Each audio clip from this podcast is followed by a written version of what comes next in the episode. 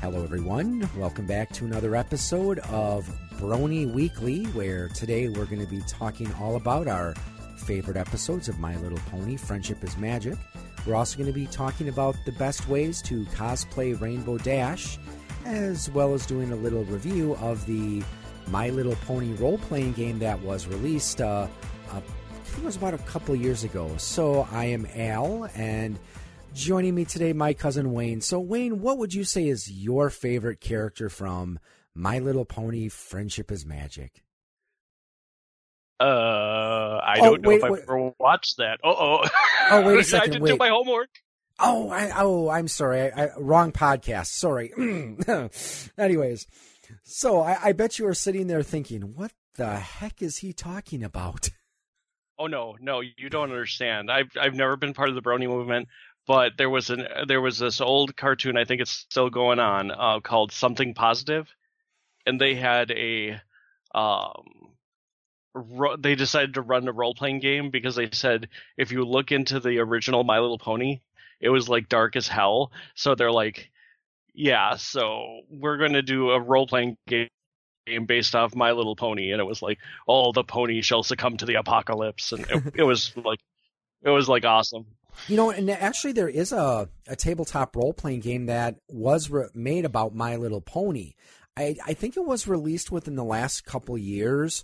I just remember seeing it at a gaming at a what's that con that because uh, they did it in downtown Appleton. Um, you know how they have the, not that one. Um, you know how they do Let's Play Green Bay. They tried doing a Let's Play Appleton, and I did go there, but I don't think it. Unfortunately, I don't think they got quite the the turnout they wanted for it because I don't think they did it last year. So I yeah, I was just looking at and yeah, apparently there is a role playing game based on My Little Pony, uh, and supposedly it's not that bad. I don't know. I'll have I don't know. I'm not no plans to take a look at it, but if anyone ever said, "Hey, I happen to have a copy of My Little Pony: Friendship is Magic, the role playing game," well, I'm a role playing game fan, so I'm always willing to at least try something out. But I have to say, I don't. I, we uh, people have played things that are totally more baffling than that, so I'm not going to judge anyone. No judging. That's true. Judgment free. Just saying. Yes. And uh, but we're not here to talk about My Little Pony or tabletop role. Well, we are going to be talk- doing one story that does uh, actually have to do with tabletop role playing games. So let's get right into it. There's a website I uh, follow called Geek Native, www.geeknative.com. And there was a story I caught on it uh, not too long ago. Uh, there is a person who actually came up with a tabletop RPG based on Breath of the Wild called Reclaiming the Wild. I did get a chance to go and download the PDFs. Did you get a chance to download them yet? I did not, not not as of yet. Um, uh, because of my schedule, I don't get a lot of time to do the tabletop thing anymore. Because, well, when you're working weekends, mm, um, so no, I, I didn't get a chance to look at it as yet. Yeah, and, and I hate to burst the bubble of the person who created it, but it's actually not the first time I've ever seen anyone create a tabletop role playing game based on Legend of Zelda. Back in high school, middle school, middle school, high school, I had a friend that uh, did make a tabletop RPG based on the Legend of Zelda Link to the Past. Now, he did it with no intention of selling it or actually creating a, a tangible product. It's just some rules he created, and we would play it if we were bored at lunch. And I know there have been a couple other attempts. Well, actually, okay, three other attempts I can I know to turn video games into tabletop games. Now, the first one is one you may or may not have heard of. Did you ever hear of an RPG called Super Console? Sounds familiar, but I've never actually seen it. Yeah, it's I'm not sure if it was ever released as a physical project product or just digital, but it was an attempt to make a role-playing game inspired by 16-bit uh, RPGs. So I've never played it, but it sounds interesting.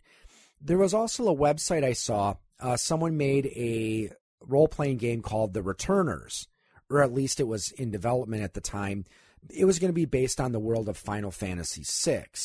So I thought that might actually have been an interesting concept. I haven't really looked at looked it up lately though, so I'm not sure if it actually ever went anywhere. But there is one example I can think of of a officially licensed attempt to turn a video game into a tabletop role playing game. Actually, two. Okay, there is one we did talk about because remember there was the attempt to make a tabletop RPG based on Diablo, but White Wolf did one for Street Fighter Two. Uh, do you ever remember seeing that when it came out? Um, yes, I. There is actually a small following still, I believe, for as someone who follows uh, the Onyx Path slash White Wolf. Um, there's still slightly every once in a while you'll hear people on the forums and stuff go, "You should re-release the 20th anniversary edition of Street Fighter, the RPG," and they're like, mm, "Maybe." Yeah, and I used to have it. Um, I never really had a chance to play it very often. I had one friend we played it a couple times. Um, I mean, it was interesting. The they tried to do some like card based combat system, but other than that, it was a lot like you know your standard White Wolf games. You know, vampire or werewolf. Uh, instead of like your clan, though, you had your style. So there was like again, they tried to make the styles of the various fighters in Street Fighter 2 at the time. The core book had the playable characters, so you had, you know, like Shotokan karate for Ken and Ryu, uh, kung fu, wushu, special forces training. The only boss they included in the first version was uh, Bison, or not Bison. Um, yeah, Bison but yeah, they actually did have one for uh, Bison, so they did boxing for that. So that's that's good to hear that it still had it has a, at least a little bit of a following out there. So yeah, now now you are forgetting some because okay. there's the dragon there is the Dragon Age RPG. Okay, yeah, you're right. And well, tech is and did it, did they make a World of Warcraft one too? that's the other one that I was about to say is they actually White Wolf, I believe, actually made a D20 version of if it was White Wolf. I'm forgetting now. I think it was, but they made a um D20 version of uh World World of Warcraft. And didn't didn't they do one with EverQuest as well, or am I just? Yep. Okay. EverQuest was one of them, and then okay. of course the chicken or the egg Shadowrun. That okay, that is true. That is true. So Shadowrun okay, has its own RPG. I guess there were. uh Well, in that case, that was a, the the video game came. Or no, the the RPG, RPG came first on came that first. one. But so I don't know. What is your thoughts on this with someone making a tabletop RPG based on Breath of the Wild? Okay, just between you and me, and the listeners, of course. Hyrule changes so much that to make a Legend of Zelda RPG, you could make multiple versions of it. To me, I have no interest in it because all the I mean, what are the invent- adventures going to be based off of? From all we know from the Legend of Zelda lore, like only one person does anything, and that's Link. I mean, everybody else lives their lives and does whatever but anytime any important things come up, it's only Link. So you're forever in this one person's shadow to be a hero. I mean, that would be the first hurdle that you'd have to get over. Yeah, and that is a good point. I did actually download the files and I skimmed through a little bit of the first one. And just from the intro, it looks like the person does have a very clear and very sincere love and understanding of, of the Zelda franchise and it seems like what uh, what they are trying to do it is make again you're not really playing as Link. I didn't see any stats in there for Link. Um, they had the five races that are available, and I, I mean I think in that it is interesting because. As you were mentioning, Zelda is not a party based role playing game or a party based game. In all the games, the only person you ever play as is Link, at least as far as I know.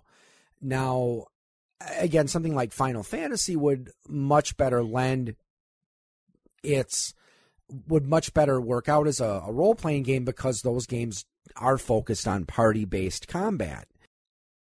yeah, and the and the entire and the if you if you look at the lore, the yeah, this is just my thing. The entire Legend of Zelda universe is pretty much focused around three people: Ganondorf slash the demon, Princess Zelda slash I I forget the goddess's name, who she's the actual incarnation of, and then Link, who is the who is the hero. That's what every incarnation is about.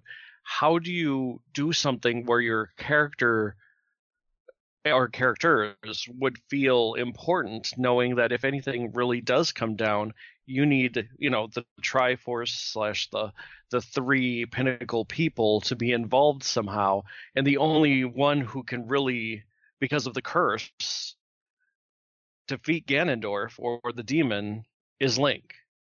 You know what i mean? Because normal people just can't do it because because because curse. You know what i mean? It's like how do you make a meaningful role playing game that, yeah. when you're kind of stuck with this three-sided trope that can't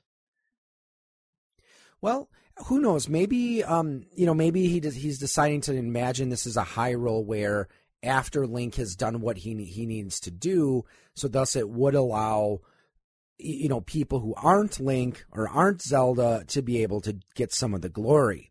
So i don't know. I think it would be interesting to see how it works. And i know we were talking about this before. One of the mechanics that you weren't too crazy about in Breath of the Wild was the fact that your weapons were breaking all the time.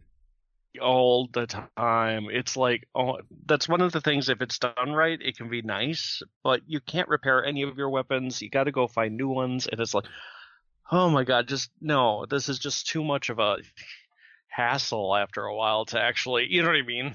Yeah, because I would assume that in the tabletop version, they either don't enforce that rule or maybe they do something like in D&D where your weapons only break under circum you know extraordinary circumstances but it's always possible that you can always get your weapon repaired um, or go buy, buy a new one but like I said my honestly my biggest concern for the author is how Nintendo if they find out assuming they haven't found out about it yet how they're going to take it because as we've discussed before Nintendo is not shy about taking legal action against people who they see as infringing their copyright.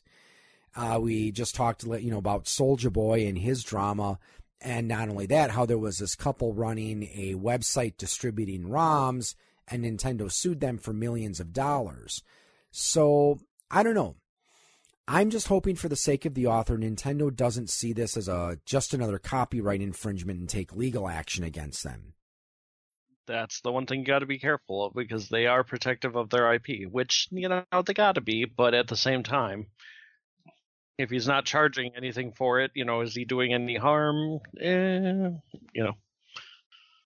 Honestly, if Nintendo does take notice, and if the game does gain a positive following, if Nintendo's smart, what hopefully what they do is reach out to the author and make a deal with him, whether it's I mean, I don't think.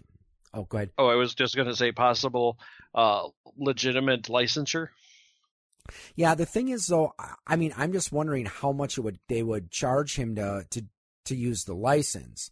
So that's something where he'd probably have to do a Kickstarter for, or maybe Nintendo could do something like, well, can we buy the rights to the game from you, and then give you royalties based on the book sales? So that I think would be cool if they did that because I think it would show that I mean Nintendo did say they did want to try to branch out into other things other than video games. So this could be an opportunity. Now granted, there's not a huge amount of money in tabletop RPGs, so I don't it wouldn't surprise me if Nintendo decided not to really do anything because they didn't really see it as worth their while. But in any case, I mean, because well, as I said, remember Nintendo they have tried branching into other things. Remember Nintendo breakfast cereal? Of course, yummy. or was it? I I think it could have just been a spoonful of sugar to make the crunchy bits go down. Because as I recall, they sold it in a, a box that was sectioned off and with two bags. They had the Mario thing, which was some sort of like Captain Crunch fruity type thing, and I think wasn't the Zelda part more like the uh like a fruit, not Fruit Loops, like a mar, um, oh, why can't I think of it? Lucky Charms, where it was like the different shapes. I think so, yeah. But in any case, this game can't be worse than the Legend of Zelda cartoon or the Philips CDI games. Of course, nothing can reach that level of cheese. Eh, well, excuse me, princess. Well, moving on to our next story Mortal Kombat 11. There is a new trailer on YouTube, and you said that you didn't get, unfortunately, you didn't get a chance to watch it yet. No, not not yet for the actual um story trailer. So tell me about it. Okay, so the story trailer, uh, it goes into how because well, if you've seen the ending of Mortal Kombat 10, uh, you know that Raiden has taken a much darker appearance, and he's basically severed Shinnok's head and then threw it at the feet of Kitana and uh, Liu Kang, who are now the the new rulers of the Nether Realm. And you know saying there are fates worse than death. And you know of course Shinnok's head is just kind of sitting there like you know because he can't really do anything.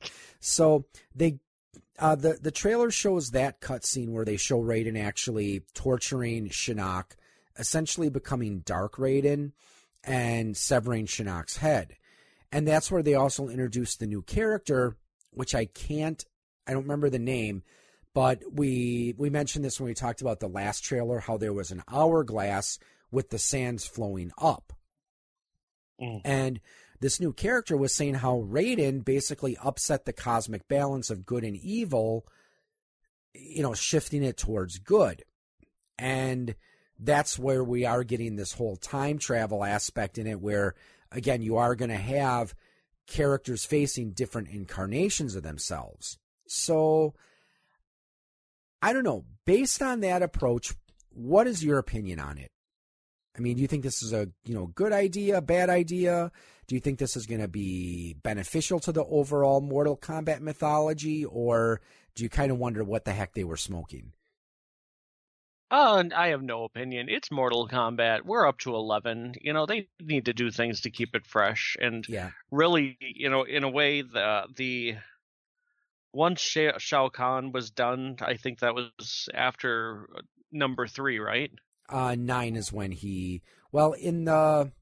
Like at three, it was when Hell came to Earth or whatnot, or or yeah. they were he decided to cheat and merge the two realms.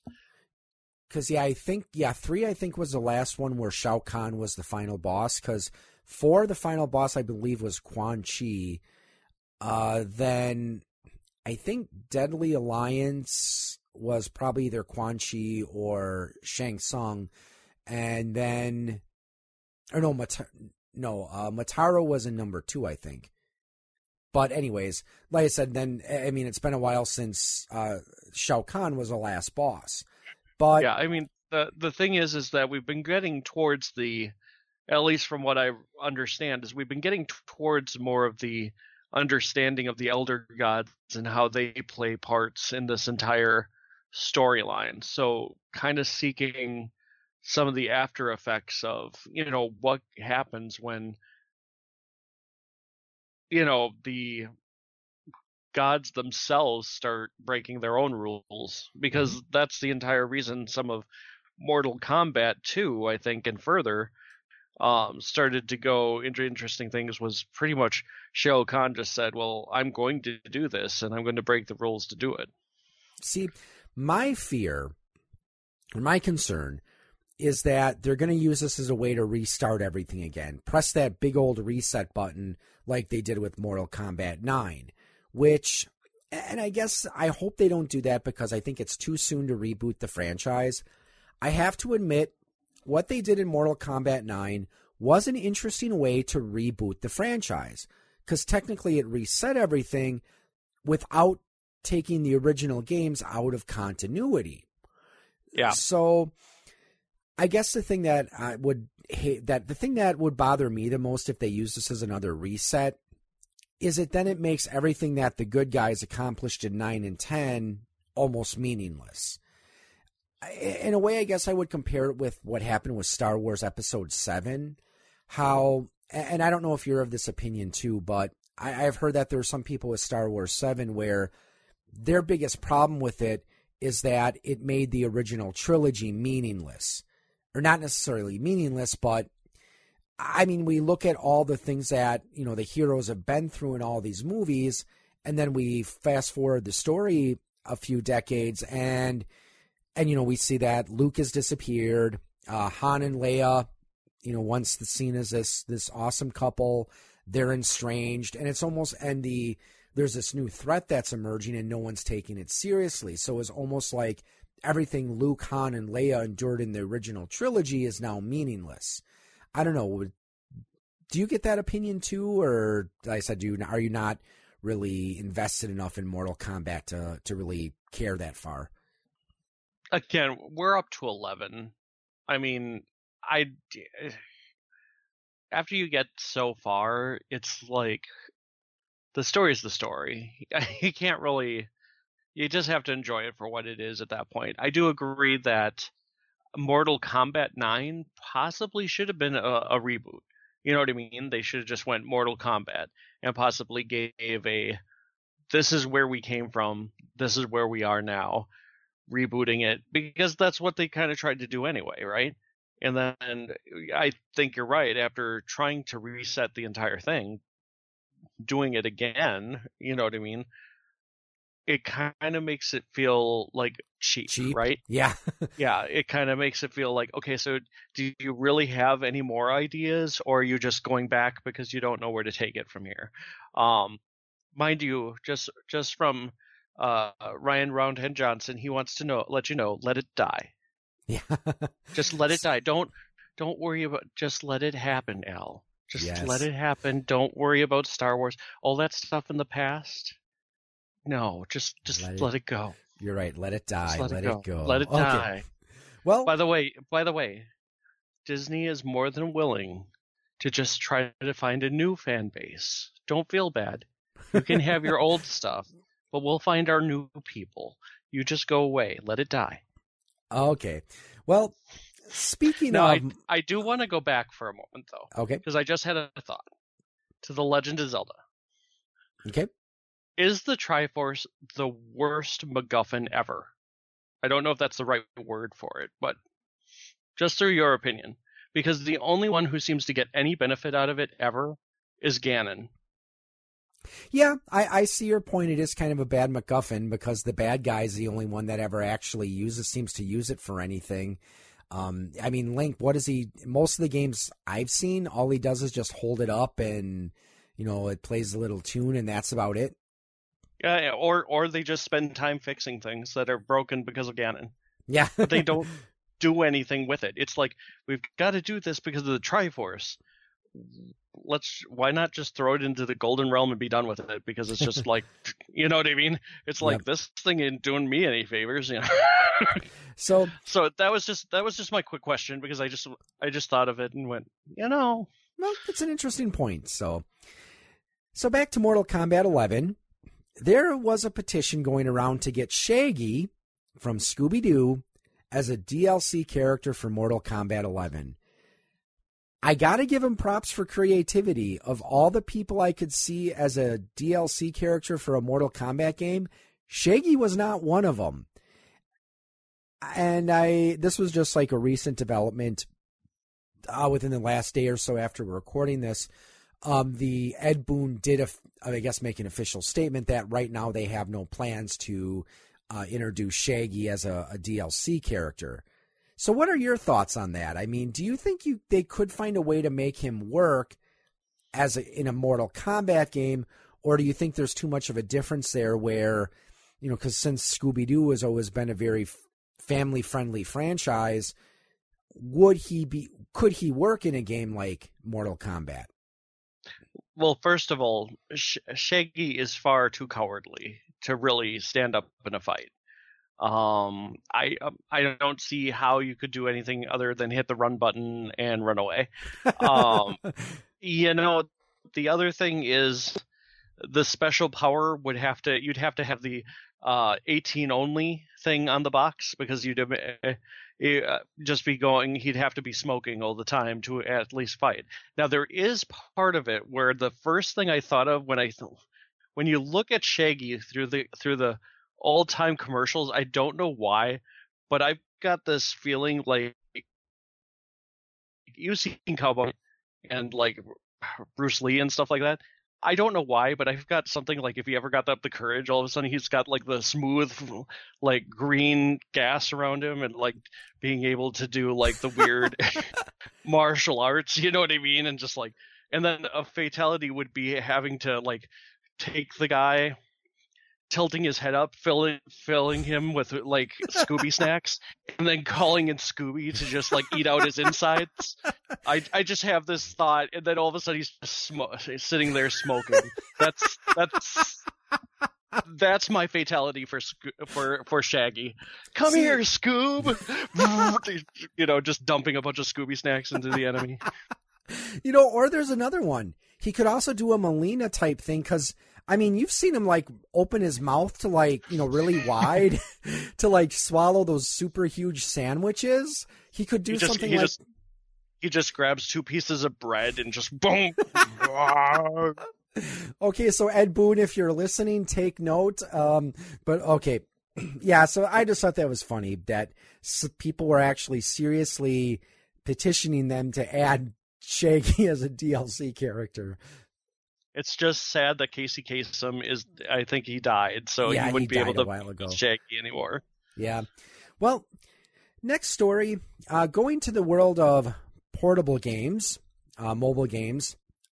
Uh, Nintendo did announce that they are delaying the release of the Mario Kart for smartphone games. It was originally scheduled for March, but sounds like they're delaying it until the summer. And also, there's a Dr. Mario game that they're going to be making for uh, uh, mobile as well, called Dr. I think it was called like Dr. Mario World. And then the the mm-hmm. Mario Kart one is called like Mario Kart Tour. Now, I can see more potential with Mario Kart as a mobile game. Dr. Mario, I could only see it.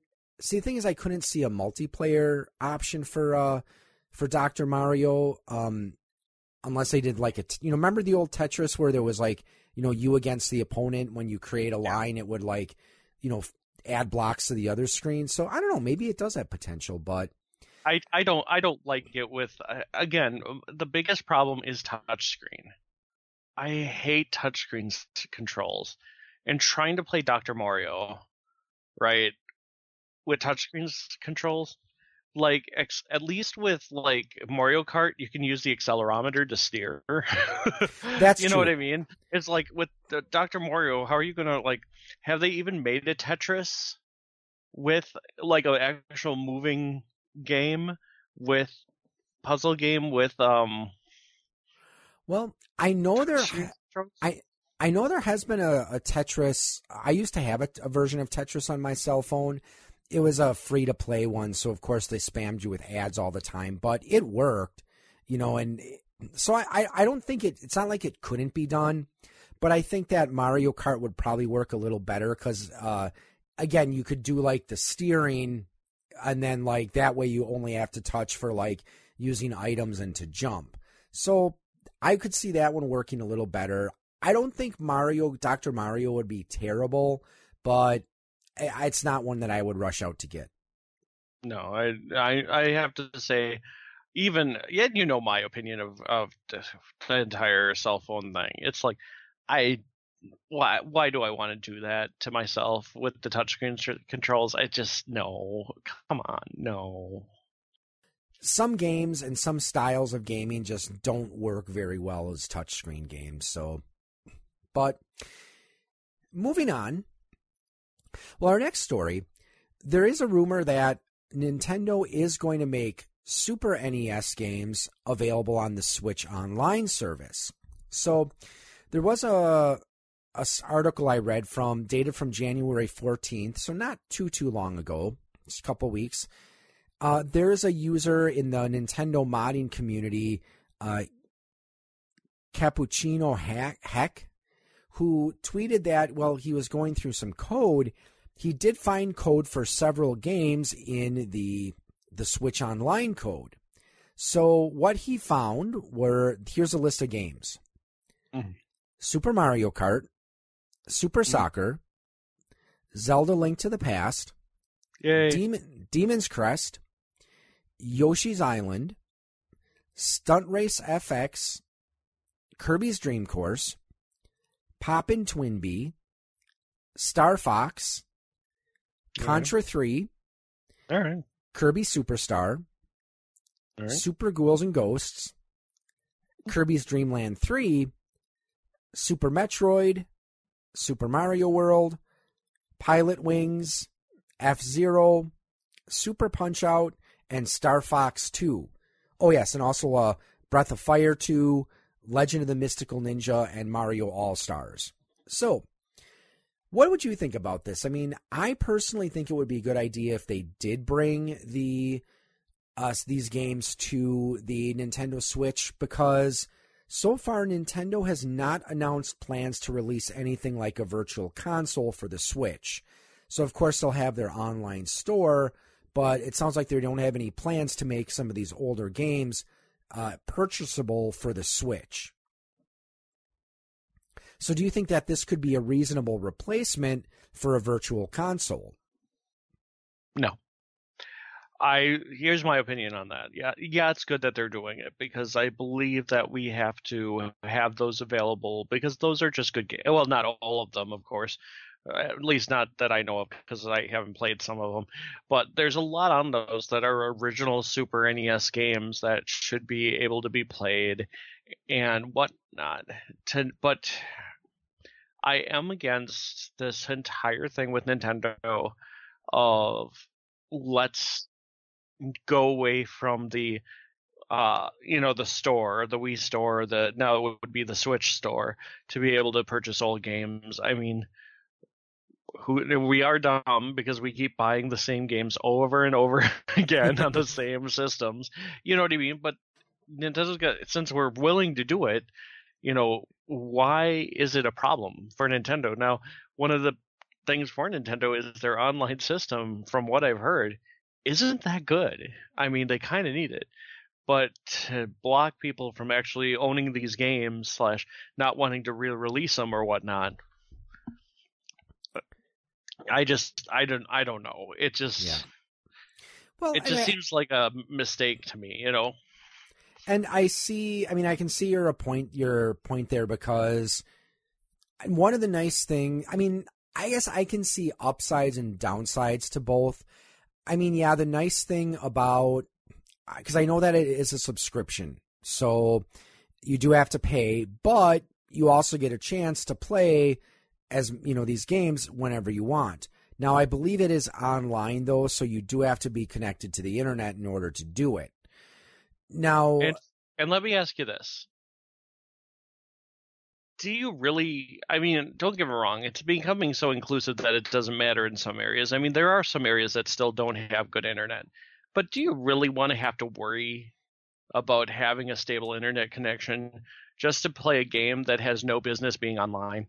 That is true. I mean, yeah, I can certainly see it's like you're in the middle of a crucial boss fight in one of these games, and then all of a sudden, your internet connection dies and you lose all of your, you know, you lose all of your uh, progress. You know, So- I, I I have no problem with the internet and and doing it. I'm I'm very much for the internet or whatnot, but in some things it just doesn't make sense to just go. You have to be online for this. No, there's no reason for it. Yeah, and that's where I think the downside is. It's like, okay, well, what if? I mean, I I don't remember how much the uh the subscription is, but what That's if I? Okay, but what if I just want to? You know, there's only a few games on there that I'm interested in, and, and rather than pay a reoccurring subscription to play these games. What if I just want to buy a couple of them and then download them to my, my game system so I can play them whenever I want and not have to worry about being online? So I see the upside and the downside to it. And here's another downside for Nintendo. For people who are just going to be angry about this, they're just going to pirate the damn games. Because that's, That's the one thing. If you don't if you don't give people the opportunity to buy them, have them not have to jump through hoops through stuff. They're just going to start sailing the high seas.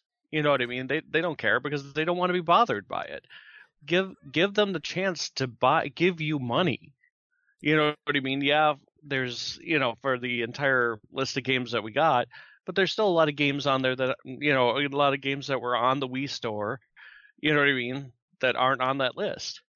You That's know, true. and and from what I understand about Nintendo's policy is they're going to cycle through games. So what if you get so far in one of the games, like let's say uh, Breath of Fire 2, you haven't beat it, you're almost about to beat it, and all of a sudden they just go, okay, well this game's going to be down for this month, and we're switching it out for another one. That's true, and I think you definitely a good point because you know, especially when you are talking about games like. Uh, I said, Mario World. I know that's another one that's a, a fairly lengthy game, or Link to the Past. Uh, you know, these role playing games or these action games where they there is a lot of content to them. So I don't know. Hopefully, Nintendo will find a happy medium, but we'll, like I said, we'll have to see. Now, in a way, this kind of does tie into the next thing. Uh, next story is about Project Stream. So this is essentially Google's attempt to create has been described as Netflix for gaming. And right now it's still in the testing phase and is uh, so far they're I guess they're just streaming it through the Chrome browser. So Mm. your thoughts on this uh, on this topic? So, well, it's been done before. It's failed before so many times. Um, I mean, look at PlayStation Now. Look at OnLive.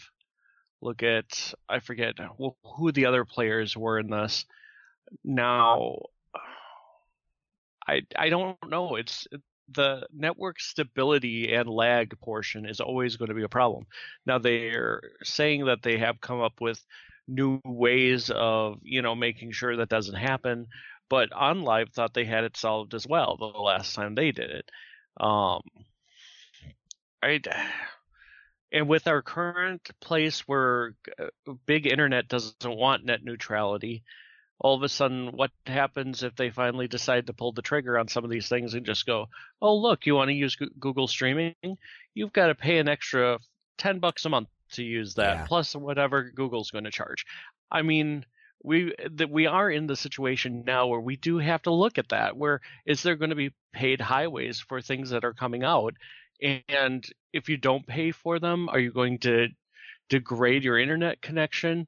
Even even with whatever they do to solve their lag issues, you know what I mean? It's one of those things where everybody wants to go to cloud based, everybody wants to go to streaming, and we haven't upgraded the infrastructure as much as we'd like to think we have to really support some of these things.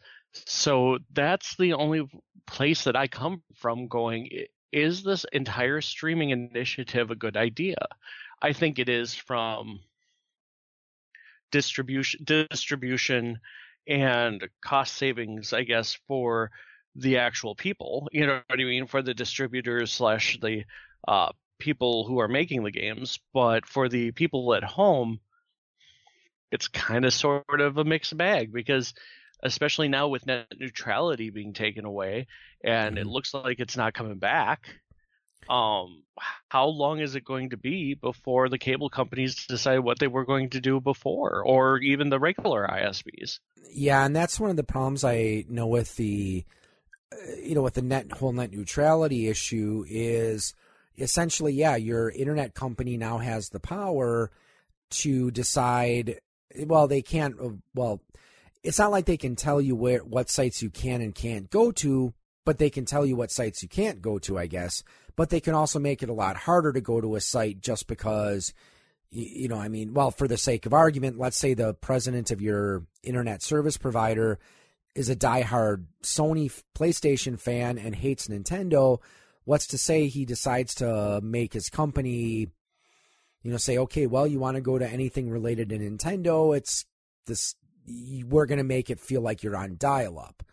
But and and who's to say they're not going to do exclusivity deals oh well google today has paid you know two years of exclusivity so they can have all this bandwidth well we're going to shrink the bandwidth for these two guys because they didn't pay for exclusivity mm-hmm. on our network yeah and and i guess the other thing where again similar issue to what we were talking about with uh, how the nintendo online how the games are going to cycle out i mean i know they do that on netflix where you know, you might, you know, they might drop a series or a movie after a certain amount of time.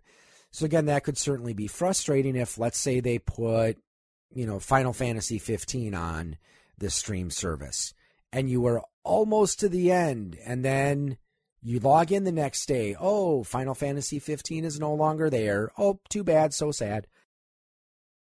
So I want to I want to just reveal something here, just just but you know, so I went to a place that downtown, Cease Electron, uh, not downtown, but you know, on Wisconsin Ave, Cease Electronics, okay. big okay, thing. Yeah, I know that because I've been thinking about building a home theater PC, and on CNET I saw this thing called Kaleidoscape. Um, that's uh, you know, kind of just a digital library service. And one of the big things they were saying is how um what's what's the name of it? Um shoot, now I'm uh ultraviolet. Ultraviolet was one of the things that let you get all the digital content on this on this server you know what i mean? Or when you buy physical copies of discs you could uh, you know buy your movies in you know digital through this ultraviolet. Well ultraviolet just decided to close up because of movies anywhere. Ooh. So what happens to all those licenses once that company closes? You know what i mean? Like uh, what happens to that entire thing like now my friend one of my friends uh, had a lot of stuff through Apple, right? Well, he had his uh, his computer crash and his hard drive crash, got a virus or whatnot, couldn't use any of it anymore. Went over there, he lost you know hundreds, almost thousands of dollars because he bought a lot of movies on iTunes because they had lost the license to it. Here's here's the thing: is that with with anything digital, anything streaming, we were talking about how Netflix, you know, things change. They decide to have something this month, they decide to take it away next month. Right now in the in the industries, there's nothing to support your digital what you paid for.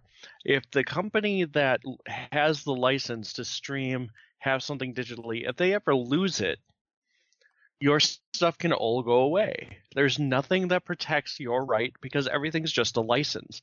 And even though you bought something well somebody has a license to it that's based on their ability to provide you that content with with all this going towards streaming and going towards cloud even going all digital i feel that's one of the things because you you should always still be able to say i own x or i own y just because you've lost the ability to sell me doesn't mean I haven't already paid for and I should already have on your server whatever I paid for. It's the same thing with if you buy an online game. How many games that were entirely multiplayer, entirely online, have we seen get shut down because the servers closed? Those servers closed probably closed because there weren't enough players or whatnot, but at the same time, didn't you pay for that game? shouldn't you be still able to play that because you spent money on it? Yeah, and I think you bring up a good point, and that's one of the advantages. Well, just go back to like with the Wii Virtual Console, you know, the advantage there, how, okay, I've downloaded, you know, several games for it. I can play those as much as I want now. Whereas if, let's say, back when the Wii first came out, if Nintendo did do a streaming type thing, or, you know, then now that the Wii Virtual Console is pretty much shut down, I wouldn't be able to play those games again. But you know, the nice thing is with them downloaded on my system now, I can play them whenever I want. But this does, I think, this is a good segue, I think, to our last section today, our opinion topic. What do we want to see in the next generation of video game consoles? So I would have to say one of the things I would like, and this is one of the things that really annoys me about the Xbox One. Whenever I buy a game for it, I have to wait. You know, it always has to sit there. It has to install itself, and it has to usually download updates and stuff. Now, and the thing is, a lot of these times when it's doing these updates, I don't notice any game. I don't notice anything. I don't notice any reason for why those updates need to be installed.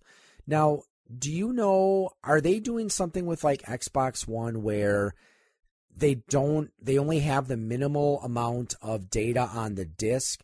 And then in order to prevent people from pirating it, that's why you have to be online to be able to install the rest of it. As a, do they do something like that, or I, I don't know not, if that's a, not not especially. What what normally it is these days is as as as much as I understand about it is that most games you buy are not finished. When you go out and buy a game, and when they put it on the disc, it's not finished it's just there's so many bugs, there's so many things, and that's why you have your day one patch. Your day one patch can be gigs and gigs of data.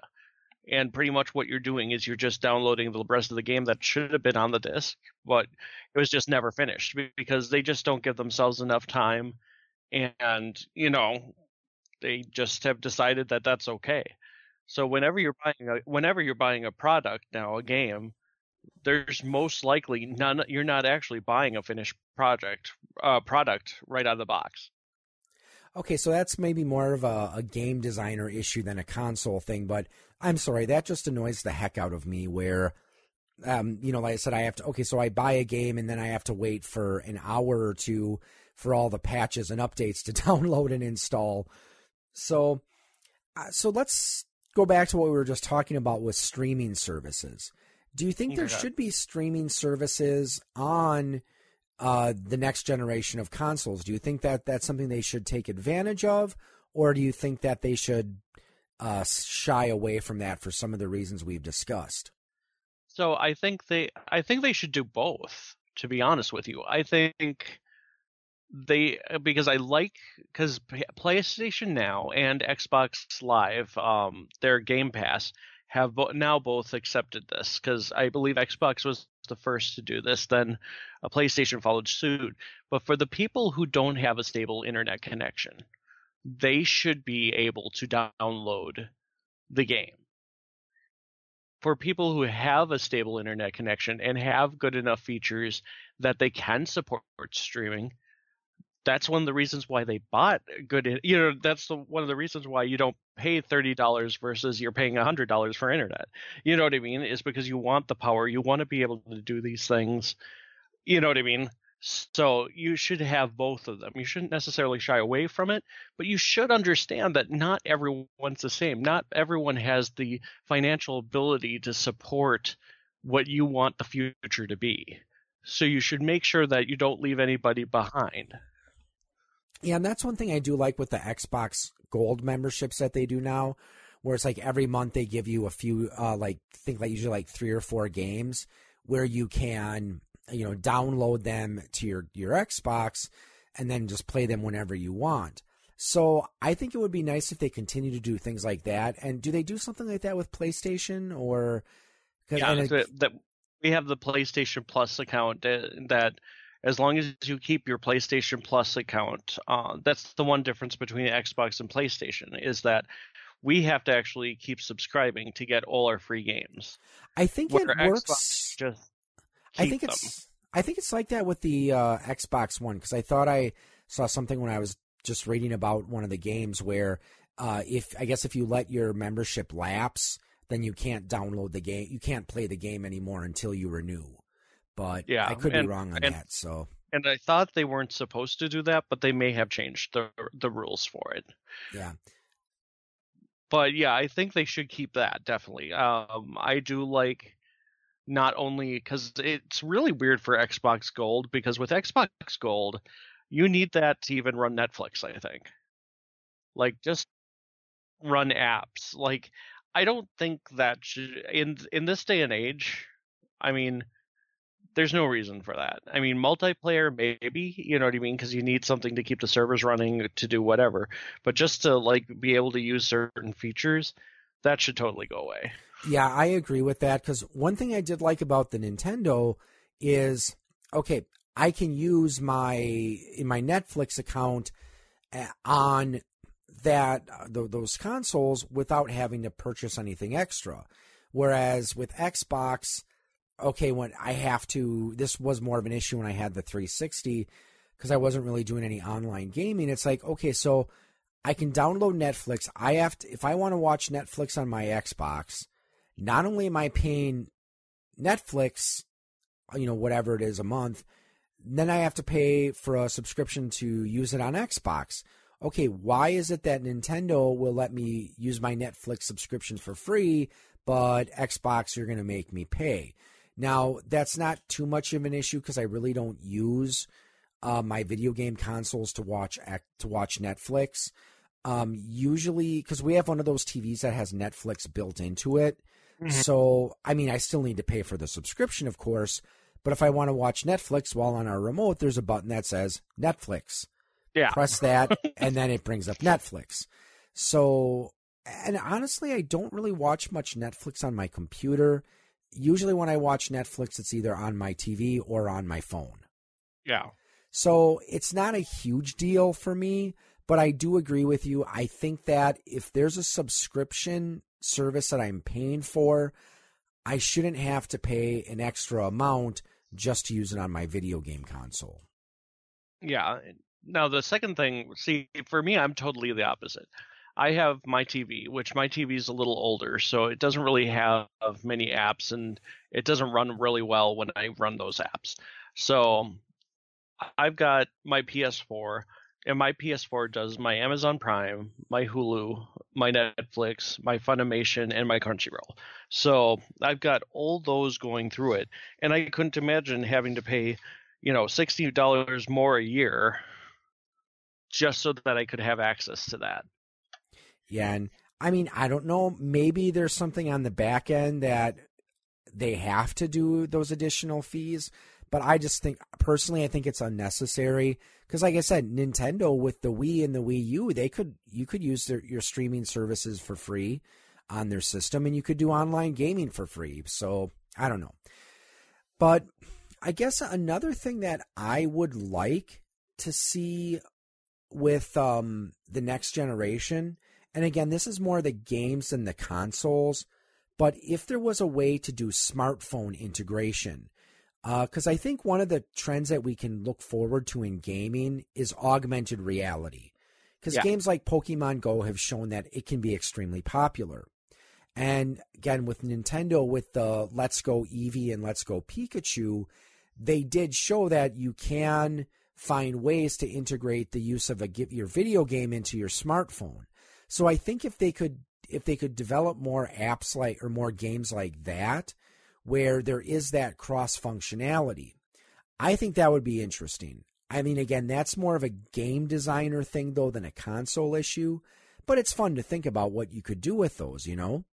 Well, there is already. I mean, I don't know what the limitations are. Um, I haven't really tried on my Xbox One. Um, I know for PlayStation, they do have the ability to use uh, Bluetooth devices uh, on there. Um, I'm not sure if the actual wireless controllers are actually Bluetooth controllers or not, but being able to sync cell phone data to your PS4 or to your Xbox. Again, I'm not sure if they have the ability to do that already. I think they do for, you know, just whatever, because the PlayStation did have its own app and Xbox One, I think, also has its own app. I have it downloaded on my old phone, but I didn't put it on my new phone because I wasn't really using it. It was pretty much just pushing me notifications. So it's like, I really didn't need that crap. But so what are what are some other things that you'd like to see? Because I mean, I haven't thought about it too much. I when I was when I was reading about the whole idea of the streaming gaming services, I do like the idea, and I think it might work with maybe simpler games. But or actually, one thing that would be cool is if they did introduce functionality like that with classic arcade games because you know let's just take a game like Gauntlet for example. Mm-hmm. I don't need to save Gauntlet. You know, I can that's one of those games where pretty much you count on it being a new experience every time you play it. Uh, but a lot of those classic arcade games, you know, Gauntlet, Pac Man, uh, games like that, they're fun to just pick up and play for a few minutes every now and then without getting them, you know, invested in devoting a lot of time to that game. So if they could work, if the next generation of consoles, if they could do something more like that, where they do offer these classic arcade games, maybe as a service. I mean, if if it was just paying a few dollars a month, I could see that. So, would do you think that would be something that would be attractive to you? I think one of the consoles already tried to do that. I don't know whether that was Xbox 360 or Xbox One, but it was bad because of the, the price that you had to pay for each game. And again, how how good is the emulation to the arcade games? Because I don't want the old ports. I think we went over this last time with some of the stuff. It's like some of the games. Why didn't you just port the actual game? Why did you try to redo it? yeah. Because I mean, come on! I'm sure that the next generation of consoles will be able to handle Pac-Man. You know.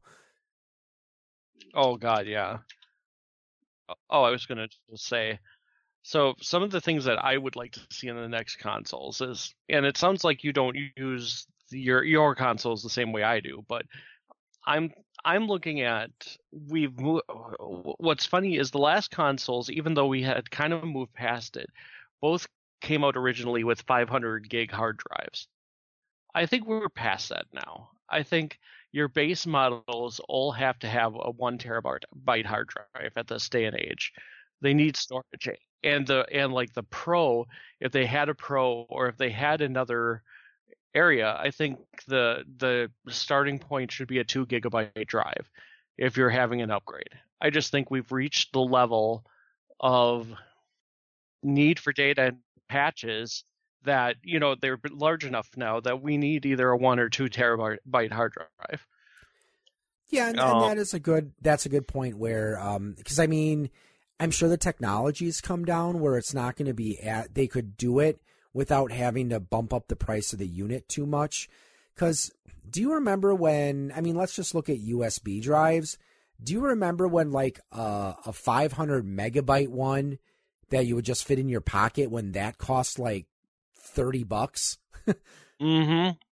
And now you can buy like 30, uh, almost 500 meg SD cards or whatnot for like, what, thirty-two dollars, a hundred dollars for some of the larger ones. Like nowhere near, you know, the price of storage has gone down. So yeah, there's um, no reason they couldn't, and especially since the trend nowadays seems to be that when you download a game or you buy a game, it's going to require a lot patches and updates. So yeah, you need that extra space. Yeah, and and that's why I'm saying this whole thing where they try to just stick a 500 gig hard drive in there. You know what I mean? I just don't think that's plausible anymore. I think we definitely need to uh, move it up. Now, the other thing, I don't know if it's really needed yet, but I think the time might be to include two hard drives as well. One for just the base operating system, and possibly put that on an SSD. Okay. Um, just to get some extra speed out of it that you have your storage drive just like you have in most uh, you know home built computers nowadays. You've got your ssd for most of the computing and most of the just running and then your storage is based off your mechanical you know one two terabyte hard drive. I think that's something they should be looking into as well. Yeah and i mean especially that's actually a good idea especially with speed because I mean, no one likes sitting there for 30 seconds to a minute or more waiting for, you know, staring at a load screen. But I think as we start to see games get more complex, you know, that we see the graphics get better, we see the games get larger, something like that would be beneficial uh, because it could possibly allow the game developers, if they know that they're going to have extra speed to work with, to fully take advantage of what a console can do. Because, um, I mean, you remember back in the days of the Atari Jaguar, which was claiming that it was a 64 bit system when you know, part of the problem, it just got kind of over, over complex because I guess it used a couple different processors. that Yeah. added up to 64 bit, but it wasn't a true 64 bit system. because So they weren't be- all working together. yeah. So because of that, you know, it was hard for game developers to take full advantage of what the Jaguar Jaguar could do. But you think if they did introduce something like that dual hard drive, it could give gamer it could give game developers a lot more power to work with. Yeah, and that's that's just a big thing is now, you know, do and another thing is don't skimp out. I mean, I think we're at the point where we understand that the new consoles are going to be pricey. You know what I mean? Hopefully not to the $600 mark like I think they originally wanted like the PS3 to be at or whatnot or higher. But, you know, I think everybody's okay with about $400 now don't get me wrong. Hopefully, any listeners who go, "Are you crazy?" But you know what I mean. I think the days of knowing you're going to get your two hundred and fifty dollar system or even two ninety nine, you know, for your brand new top of the line system, kind of out there. So don't don't skimp out on RAM. Don't skimp out on processing power just because. You know what I Yeah. mean? Yeah, because there's hard there's there's hardcore gamers out there that will pay, uh, you know, for that extra power. and then eventually they you're going to make a new iteration of it anyway it always happens where anybody who can't afford it right away once you drop the price they're going to be able to get that you know it's just one of those things. Now the, here's one thing i'm i'm thinking we don't agree on but i might be wrong. I say we need the 4k blu-ray drive in both. Xbox one x already does it. I prefer having one thing. I don't want to buy a PS4, uh, you know, Xbox. Well, I've got an Xbox One, you know what I mean, but I don't want to have to buy three different devices, one to stream things, one to put my Blu-rays in or my 4K discs, my, Yeah. you know what I mean. I kind of would like one box. I and one of the things is don't skip out there either because I don't know if you know this and I don't know if it's still true, but there was a long, long time where the PS3 was the best Blu-ray player you could buy. Yeah, I remember hearing about that. So, um, and then now with the PS4, it's not as good quality for Blu-ray player as far as I'm aware. And the, when they came out with the Pro, they didn't put a 4K Blu-ray player in there yeah, to make sure they could do where you know even the Xbox One S, Xbox One S, the new Xbox Ones, they can actually play 4K Blu-rays. It just doesn't make any sense. So that's why I'm saying, like, I again, I don't know if you agree with me, but I'm just saying this thing should have what it needs to have to be your main media place at your big TV. yeah, and, and I can see that because, uh, I mean, it's convenient because that way you just put one device there and you don't have to have, you don't have to make room for your Blu-ray player as well. So, Mm. and and I don't know how much of an issue this is, but backwards compatibility. If they can do more backwards compatibility, I like it when they can do that. Um, I mean, I'm sure there's a technical reason why not all games are backwards compatible, or rather forwards compatible, where like playing like an Xbox game on an Xbox 360. But I mean, that would be nice because if I upgrade my system, okay, why can't my Xbox 360 play Xbox games? So I don't know. Yeah, and, and that's the thing is they're getting their Xbox already ha- Xbox One already has it now. It just doesn't have all the games. PS4 doesn't have any backwards compatibility, which is strange because they have such a great library that Yeah. to not make it uh, to now PS3 of course they went with I, the cell processor, which apparently that was just a cluster for any developers trying to make stuff for it and trying to emulate that from what they've seen is really really hard. And that's why they've got that ps now platform.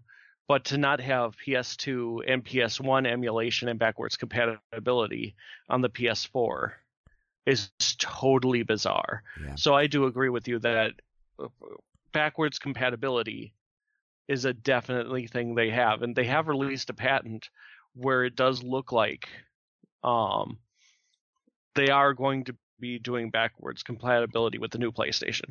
With Nice. Xbox, it would be dumb if they suddenly said, "Yeah, we did all this for the Xbox One. We ain't doing this anymore." it it would just not make any sense. Yeah. Well, I think that's uh I think it's about time to call this episode to a close here. So hopefully game designers, game developers, I know you're out there listening to us, right? Are those crickets I'm hearing? Possibly. yeah. But anyways, uh hopefully uh the next generation of consoles they'll take some of the things that we've loved about the previous consoles and they'll keep doing that and hopefully they'll take some of the stuff that annoys the heck out of us and they'll find ways to fix that. So with that said, I'd like to thank you all for listening and keep on gaming.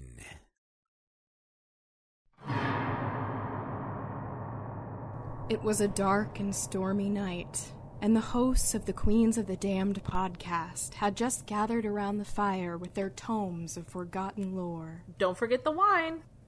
And a lot of wine, much of which had already been imbibed. For her part, Miranda was discussing a history of Frankenstein, from its conception to Karloff's beloved role as the monster. And Rachel would continue with Vincent Price. Like everything about Vincent Price. And as the fire died down, Nikki would conclude the evening with something related to Gothic literature, probably. You know me so well.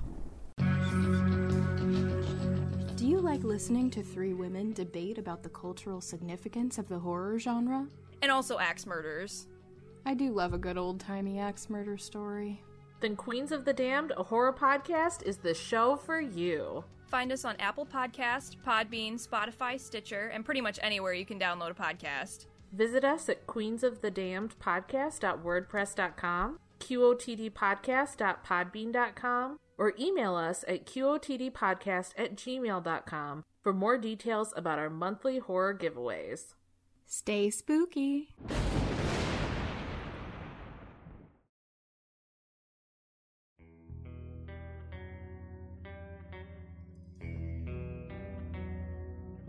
Have been listening to a program from the Point of Insanity Network. Visit us at poigamestudio.podbean.com for more shows. Follow us on Facebook and follow us on Twitter at POI Game Studio.